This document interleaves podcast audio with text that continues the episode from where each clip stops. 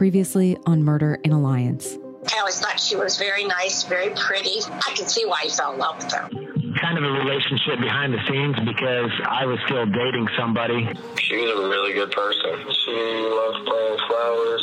We did that a lot. We went for walks a lot. She loved corny jokes. They were good, but they had some bad qualities when they're together. She's saying that she's pregnant, and I don't know if she is for real, and I don't know if the child is mine. She actually cheated on him a couple of times. And he said that she was murdered, that her mom had found her, that she was face down in a pool of blood. I'm, I'm hearing the words that he's saying, but they're just not making sense.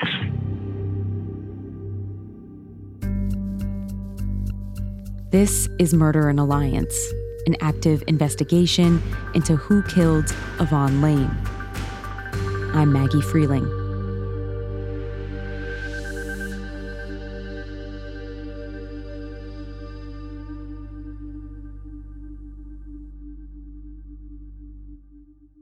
On April Fool's Day, 1999, Yvonne's mother, Tanya, arrived at 916 Divine, Yvonne's house, to take Preston to kindergarten around noon.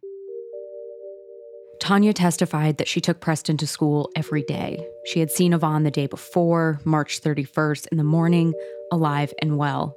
Sherman Lane, Yvonne's dad, also testified that he saw her alive the day of her murder, although he said he could not place a time. Anyway, it was routine for Tanya to arrive in the driveway and beep for Preston to come out.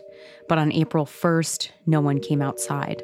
So Tanya got out of her car and knocked on the door. Still nothing. She noticed the door was unlocked. She opened and called inside. Still nothing. Tanya said then she backed up to look at the balcony and see if Yvonne had come out that way, as sometimes she did.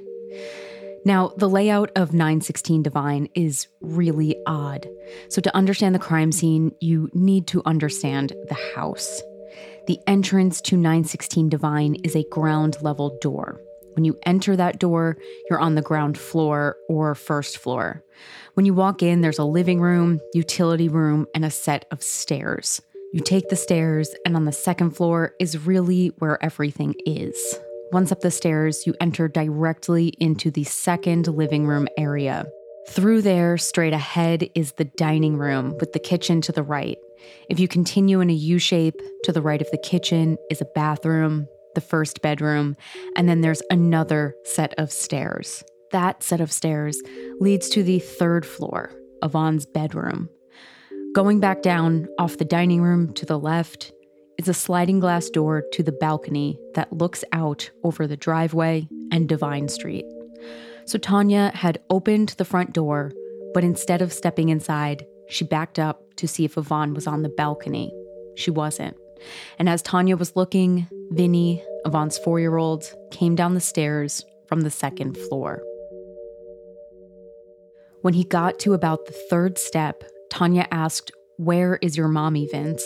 He responded, but she didn't understand him. Remember, he was developmentally delayed and sometimes hard to understand. So she went up the stairs, and when she got to the top, she saw her 26 year old daughter face down in a pool of blood. Found in a pool of her own blood. Tanya testified that she was trying not to black out with her dead daughter directly in front of her.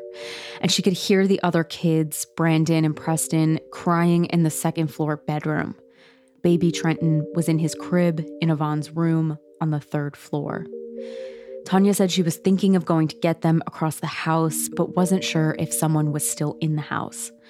Plus, she would have to walk through the crime scene, over her daughter, and she was concerned about contamination. So Tanya said she ran back down the steps, moved Vinny by his crib, which was in the ground level living room, and told him to stay put. Then she went to the neighbor next door to call 911. Officer Ralph Petty was the first to respond to the scene. He testified that he got the dispatch call at 12:32 and arrived about 3 minutes later as he was at the McDonald's just a few blocks away eating lunch. He said when he arrived, Officer Rick Miller, who'd also heard the dispatch, pulled up at the same time as he did, and they both found Tanya Lane outside. Officer Petty testified that he left Officer Miller downstairs in the entry room and went upstairs and saw Yvonne face down on the ground with a dresser and TV tipped on top of her. That's when he ordered Miller to call a supervisor and detectives. Right now, they tell me it's a pretty bloody scene in there. So gloves and booties on this one. It's that bad? Okay, that bad. I'll be playing clips like this one from A&E's Dead Again investigation on David's case. They actually recreated the crime scene and had investigators go in and start from scratch. Holy. A lot of blood. I mean, there's just a massive amount of blood around her face. I mean, look at all the coagulation right here. Petty testified that Yvonne was clearly dead, laying there motionless in a pool of blood, and he described her as looking pasty white. Unfortunately, I do not have any court audio of anyone describing the scene, just transcripts, reports, and photos. Crime scene photos show Yvonne in white shorts and a white long sleeve shirt, the white making the red blood pooling around her even more striking. Her body was facing the stairs, her feet pointing towards the dining room behind her. It looked like someone had tipped a dresser over, which would have landed on Yvonne's body, but it got caught on a baby walker that was between it and Yvonne. The TV was on top of her, and her head was tangled in the cords. Between her legs was a plant and a photo of an unknown child and a razor blade. Once police flipped her body over, they could clearly see her throat had been slit, a gaping 8 by 4 inches. Oh, she's got a massive neck wound. It looks like somebody. So is that a slice? It's a very clean cut. There's nothing jagged on it. Just one wound? Yeah, wound is gaping. It looks like it hit her carotid artery. Oh, cut right through it. Blood splatter was on the walls and couch. Facing the couch, the left arm also had a pool of blood on it. Near the sliding door to the balcony was a large streak of blood on the floor leading towards Yvonne, like a drag mark. Those marks right there look like drag marks from the bottom of her feet. And there were splatters of blood dripping down the glass doors. Hey, look at the windows. It's got blood smear everywhere. It was a gruesome crime scene, and it was also strange. Not only were her kids there, unharmed, but outside on the porch, there were a couple of puppies huddled together. Yvonne's German Shepherd mix, Snaps, had recently given birth. There are photos of these puppies looking inside through the blood splattered glass door. It's a jarring sight. Looking at the crime scene photos, the dining room is also striking to me. The dining table had two chairs at it, and to me, it looks like two people had recently been sitting there. Both chairs are pushed out and slightly turned away from the table, as if two people sitting there had just pushed away and gotten up. I can also see a pack of cigarettes closer to the left side of the table, but the lighter is in the middle, as though people were sharing it. When Officer Petty came up the stairs, he saw bloody footprints between him and the body. The blood looked mostly dry, he said, so he and Officer Miller decided to walk through the crime scene, no shoe coverings, and check the residence for a murder weapon or killer. That's when Officer Rick Miller found Preston and Brandon in their bedroom, the door locked from the outside. Petty said he went to the third floor and found Trenton in his crib. All the children were unharmed. Petty said that about 10 minutes later, after he and Miller arrived, Chief Dordia arrived and made his way to the second floor with a woman that Petty didn't know and was not law enforcement. Chief Dordia said she was a ride along, but in a book written about the case, the author says it was actually his date, and he not only took this woman to the house, but he allowed her into the crime scene. Petty testified that they decided they needed to get the kids out of the house immediately. So he and Miller, with the help of Chief Dordia, tried to do so without forcing the kids to see their dead mother. But there was no way to get out of the house without walking by and pretty much over Yvonne. So Petty said that he and Miller took a blanket from the third floor bedroom and covered Yvonne's body with it. Again, He said that the blood seemed pretty dry, so he wasn't worried about smearing any evidence. Then he said the officers picked the kids up and walked them over Yvonne's blanket covered body and out of the house. I asked Preston, who was six at the time, what he remembered from that night into the morning. Um, it was getting late. It was dark outside, and my mom made me go to bed, and she asked me to go downstairs to lock the door. I got about a couple inches away from the door handle, um, and I got scared. I still know. I was always scared of the dark anyway. So I ran back upstairs, and she asked me if I locked the door, and I told her yes. Then um, we went to bed. Um, me and Brandon, well, Brandon woke me up probably somewhere in the middle of the night, and he was trying to get out of the room, and we had a latch on the inside of the door and the outside of the door. And usually our door wasn't locked from the outside, but that night it was. And he kept pounding on the door, and nobody came to answer it. So then um, he was crying or whatever, so I just grabbed him and I took him to my side of the bed. We went back to sleep. And when we woke up, the police officers were there, a whole bunch of people. I mean, a ton of people were inside the house. Now, I would understand why the police might shield children from the crime scene. That makes sense. But it doesn't explain why so many decisions were made that compromised evidence in a murder investigation. The fact that Chief Dordia's date, a civilian, was allowed into the crime scene. That Officer Petty walked around without shoe coverings that he put a blanket on Yvonne's body, potentially contaminating evidence on both her and the blanket. There is even a crime scene photo that actually shows an officer stepping over Yvonne's body, leaving a bloody footprint between her legs. I thought maybe these were oversights caused in part by the officers worrying so much about getting the children out of the house without seeing their mother's dead body.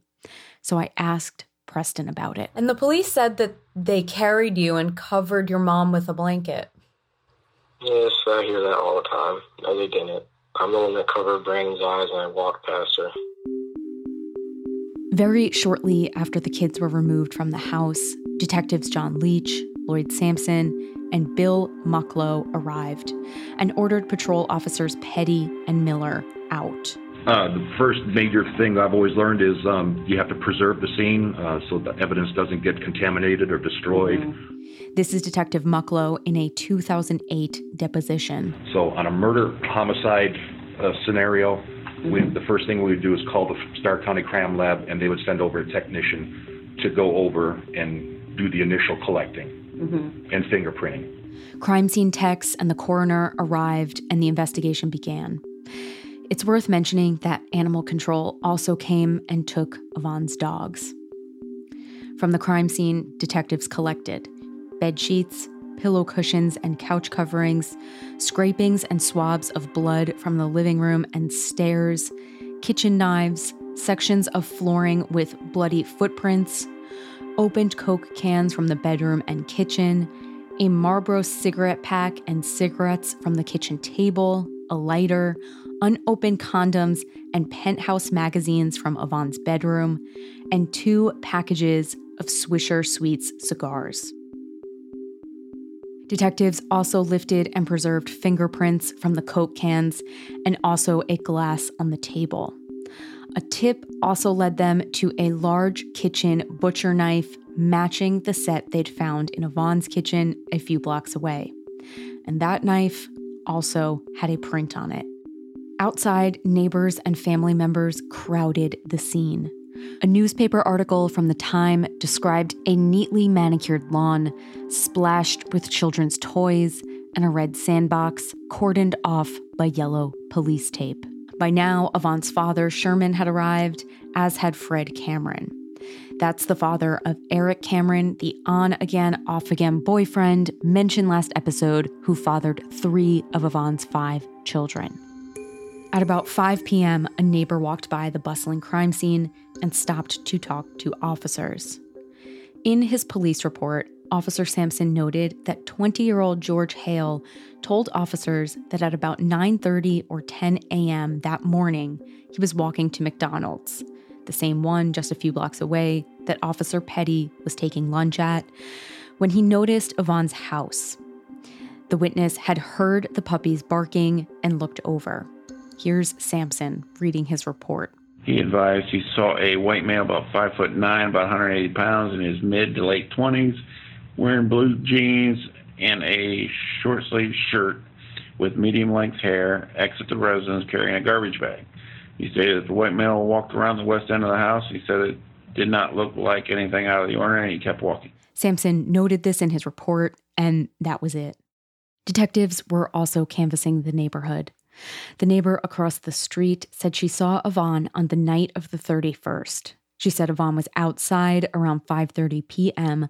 crushing soda cans, talking to a 40-year-old white man about 5'7 in a plaid shirt with curly graying hair. Detectives were doing other preliminary interviews as well. Detective Mucklow said he tried to speak with Tanya. And it was just, you know, and I know it was a tough time, and I had to extract information about who uh, Yvonne was hanging around, you know, what contacts she had, and you know, what happened prior, and you know, just just basic information on her daughter, and mm-hmm. she wasn't too much help at all. I mean, she was just. It, mm-hmm. The best way to describe it is like a zombie. She just wasn't. She wasn't there. I, mean, every time I had contact with her, she was the same way. It was just like a shell of a person. Eventually, Tanya and Sherman left with all four boys. While in the car, Tanya said that she asked Vinny who hurt mommy, thinking that since he was walking around the house, he may know something. Although he is intellectually disabled, the four year old said he saw a Josh, Jimmy, or Jeremy push mommy. When they got home, Tanya said she called David Thorne's grandfather and told him to tell David what happened. And she said to have David come pick up two year old Brandon, the son he shared with Yvonne. She testified that David was already supposed to pick up Brandon that day. If you remember from last episode, when David got the news, he was at work. His grandfather called him. I asked, What is it you need me to do? He's like, I need you to go over to her parents' house and pick up Brandon because they're there and they got police and everything at her house. So, I mean, I just told my boss's son right there. I was like, you know, I I gotta go, and I'm I'm half explaining what's going as I'm walking out the door, and he's following me out to the car. So, you know, in the niceties of whatever, he's telling me, you know, call and say what's going on when you find out something. David said he left work around 2 to go pick up Brandon. So I shoot over to Sherman and Tanya's house. I get there. I walk in the house.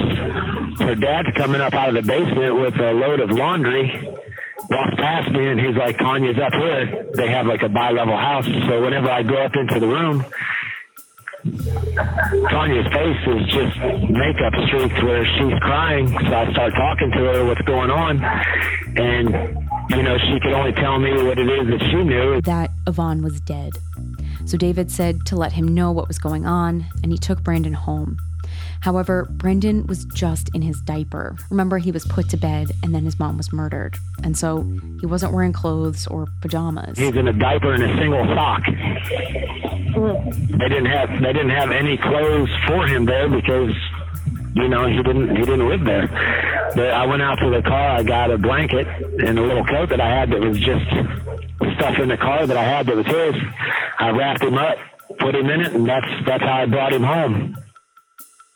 What were you thinking when all of this went down? Like, what was going through your head? I mean, I can't even imagine. Well, whenever I initially got the call and then I go over and I pick him up, I mean, just like shock and awe. It's like as if it's not even real, like something has to be wrong. You know what I mean? It can't be true. And then the realization of it coming in that this had actually happened. I mean, I felt bad for the family and, of course, for my son. Sue Gless remembers that day too. Who are you and how'd you get involved in the case? I was a friend of the family in that I, I worked in the town that they lived in, and it was really small town. And I worked at the post office where they got their mail. And I saw David here and there. I knew who he was. I'd spoken to him a couple times. I'd been to his sister's wedding. And uh, when his grandmother came in in uh, 1999, and she came in immediately, and and she was sobbing, and she asked me if I if she could speak to me privately, and I I went outside with her, and she told me Yvonne's dead, and I said, well, who's Yvonne? And she said, that's Brandon's mother. And I went, holy crap. You know, I, how? And she said she was murdered. And I, I, I mean, you could have just knocked me over. I, I didn't know anybody that's ever been close to a murder case. So she said, David's on the way to the police department right now. She told me while she was at the post office. And she said, I said, what's going on? And she said, he, they want to have him t- give a statement and he's going down to speak. And so this is where the case against David starts to unfold. Hey, all, if you listen to my podcast, Unjust and Unsolved, you might be familiar with the wrongful conviction case of Jamie Snow. And I want to tell you about Jamie's own podcast, The Snow Files. Jamie has been in Statesville Prison in Illinois for nearly 30 years, serving a life without parole sentence. He was convicted of murdering Bill Little, a young teenager working at a gas station on Easter Sunday, 1991. Jamie to this day says he is innocent, and I believe him. And so, if you heard my podcast, I want you to know that Jamie actually has his own podcast told by himself from prison, and he not only tells his story, but interacts and answers questions. I adore Jamie Snow. He is a funny, smart, fun, caring man and father, and he knows his case better than anyone. It is truly a rarity to get to hear the story told by the person who is convicted. You'll laugh, you'll cry, and you will be shocked, like I was, by the misconduct in Jamie's case. I am thrilled to be able to promote Jamie's podcast, The Snow Files, right here, right now. His co hosts are Bruce Fisher, Tammy Alexander, and Leslie Pyers. Season one was a deep dive into the trial and the evidence, new witnesses, and taped interviews never before revealed. And season two, which is just released, focuses on the forensics, post conviction investigation, and new evidence. Each episode is bi weekly, and you can find it at snowfiles.com net. And exclusive for Murder in Alliance listeners, you can email MIA at snowfiles.net with the subject line MIA to be entered to win a Snowfiles hoodie of your choice, style, and color. All entries will receive a free Snowfiles wristband. Entries must be received by May 31st, 2021. Again, Jamie is an amazing human. It is absolutely tragic what has been done to him and his family for 30 years. Take a listen to the Snow Files, get to know Jamie, and see how you can help.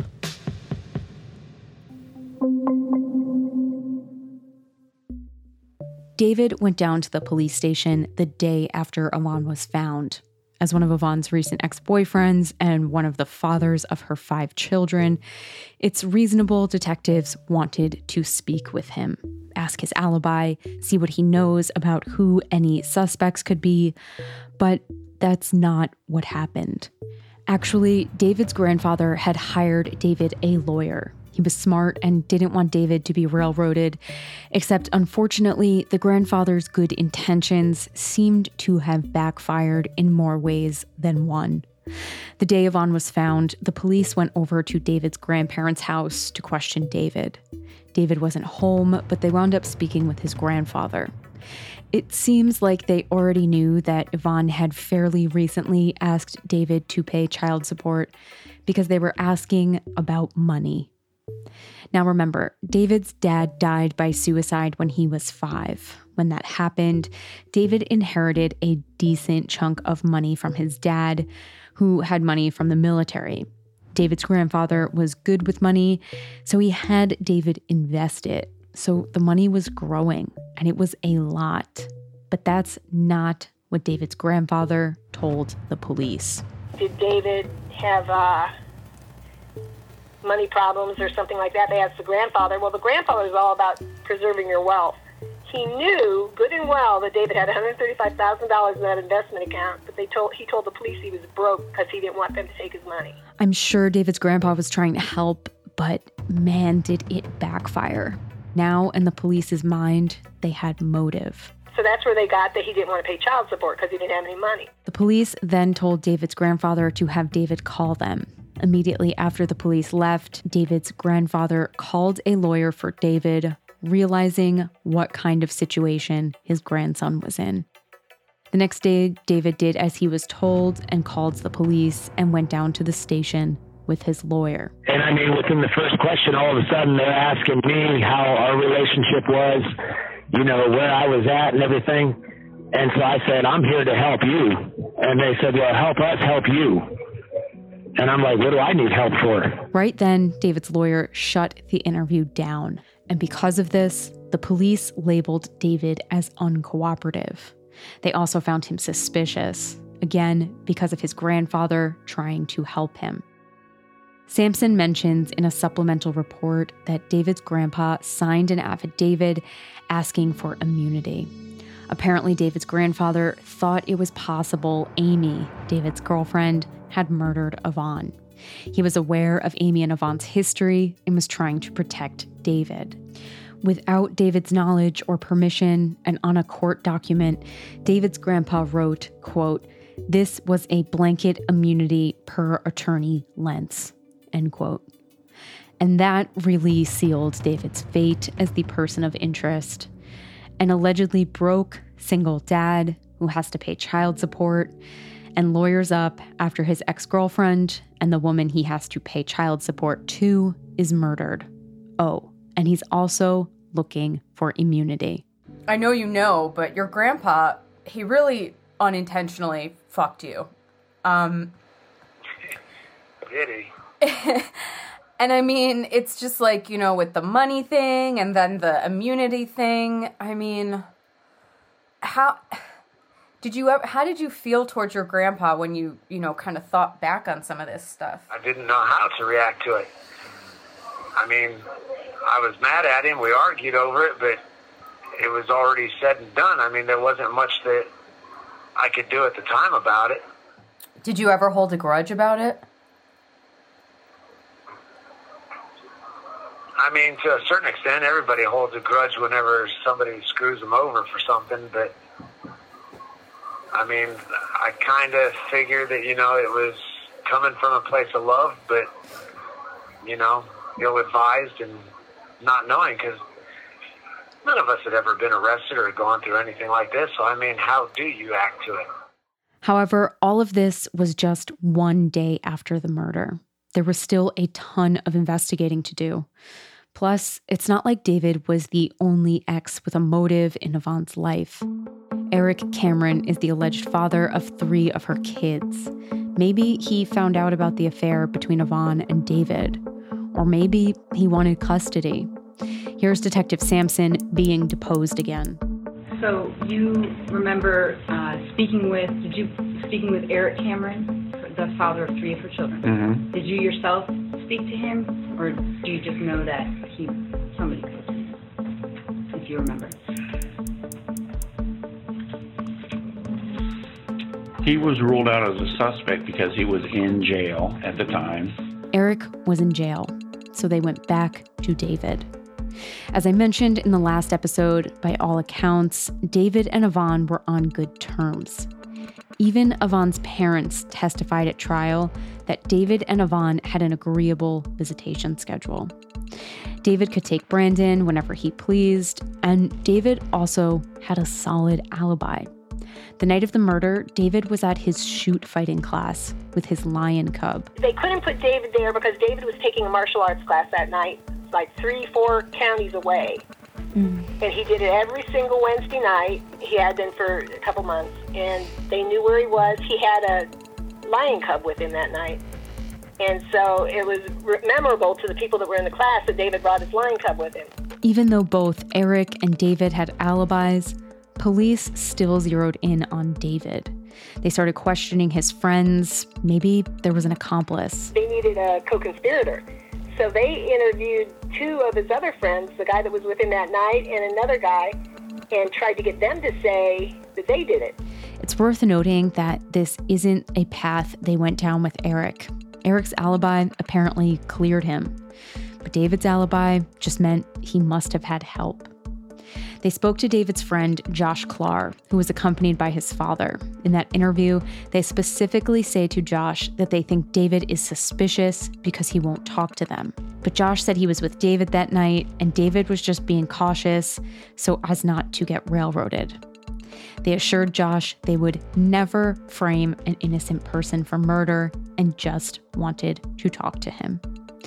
Then they spoke to Josh McComb. We just need you to come down to the to the station and we're just gonna, you know, take a couple pictures of your car and you know, no no big deal. And then they like interrogated me. He tried to like catch me up. You know, he would ask me one question that was, you know, like, is your name Josh McComb? And I would say, get ready to say yes. And then he would say, Did you murder Yvonne? And I had to be like, yes to the first question, no to the second question. Josh is a longtime friend of David's.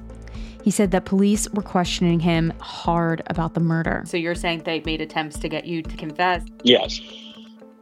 Same with Brian Davis, too, Amy's brother.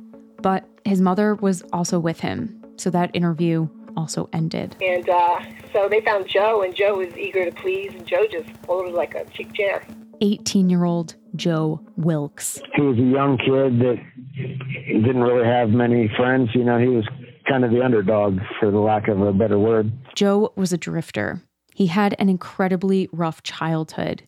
His biological father was abusive, so he went into foster care. And allegedly, his foster parents abused him emotionally, physically, and sexually. Joe had severe learning disabilities and emotional trauma. Did you guys know each other well? Yeah, no. I mean, I knew him and I knew him for quite a while. I was introduced to him through some other friends. I met him at parties you know, through some mutual friends and everything. And he lived approximately one and a quarter miles away from me. Joe eventually wound up homeless as a teen in 1997 or 8. I'd see him, I'm driving into town, I'd see him walking, so I'd pick him up. I'd take him in to town, I've taken him to work. And he was he was sleeping in my car outside because his mom had kicked him out so I'd let him in. He'd sleep on the couch. At the time of the murder, Joe was actually staying with other friends. Over three months after the murder, Joe was brought into the police station on July 14th. By this point, the police had said on record that the case was cold. There were really no leads. They liked David for the murder, but with his alibi, there was nothing they could do. But as soon as they got their hands on Joe, they got a break he's always been talking to me like how much he wishes that woman was out of his life and that he could have his little boy. And then I, for years, I told him to keep me out of it. I want nothing to do with it. And then what woman was that, Joe? Yvonne Lane. Okay. And then one day, I just lost everything and I didn't care about life no more. And David knew about it and he took advantage of me. Joe confessed. He said David had hired him to kill Yvonne. Coming up next time on Murder in Alliance. We are in the Detective Bureau at the Alliance Police Department. We're investigating the homicide of Yvonne Lane. Can you tell us your part in this? I asked him what it was, and he said to kill somebody, and at that point, I really didn't care about life or nothing. So why did David want this done? So David could have his little boy, and he wouldn't have to pay so much money. So what did David say to you? I'll pay you to do something for me. He asked me if I would do it, and I told him yes. Are you sorry for what you did? I can't believe I did it. He took advantage of me.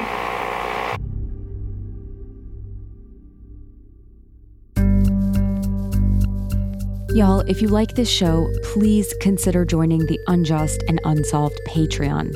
It shows how much you care and helps us continue to tell these stories. Plus, you get some awesome bonus episodes, Q&As, and events as a thank you. And please, please rate and review. The more reviews, the more attention, and the more likely we're going to get tips and leads, and the right ears will be reached. Murder in Alliance is produced and reported by me, Maggie Freleng, with editorial consulting from Amber Hunt. Aaron Case is our legal intern, and Bob Mallory is our engineering assistant. For more information and resources, go to murderinalliance.com. You can find Murder in Alliance on Twitter and Instagram at murder underscore alliance and join the discussion on Facebook at Unjust and Unsolved Podcast Discussion Group. Murder in Alliance is a production of the Obsessed Network. You can find all their shows at obsessednetwork.com.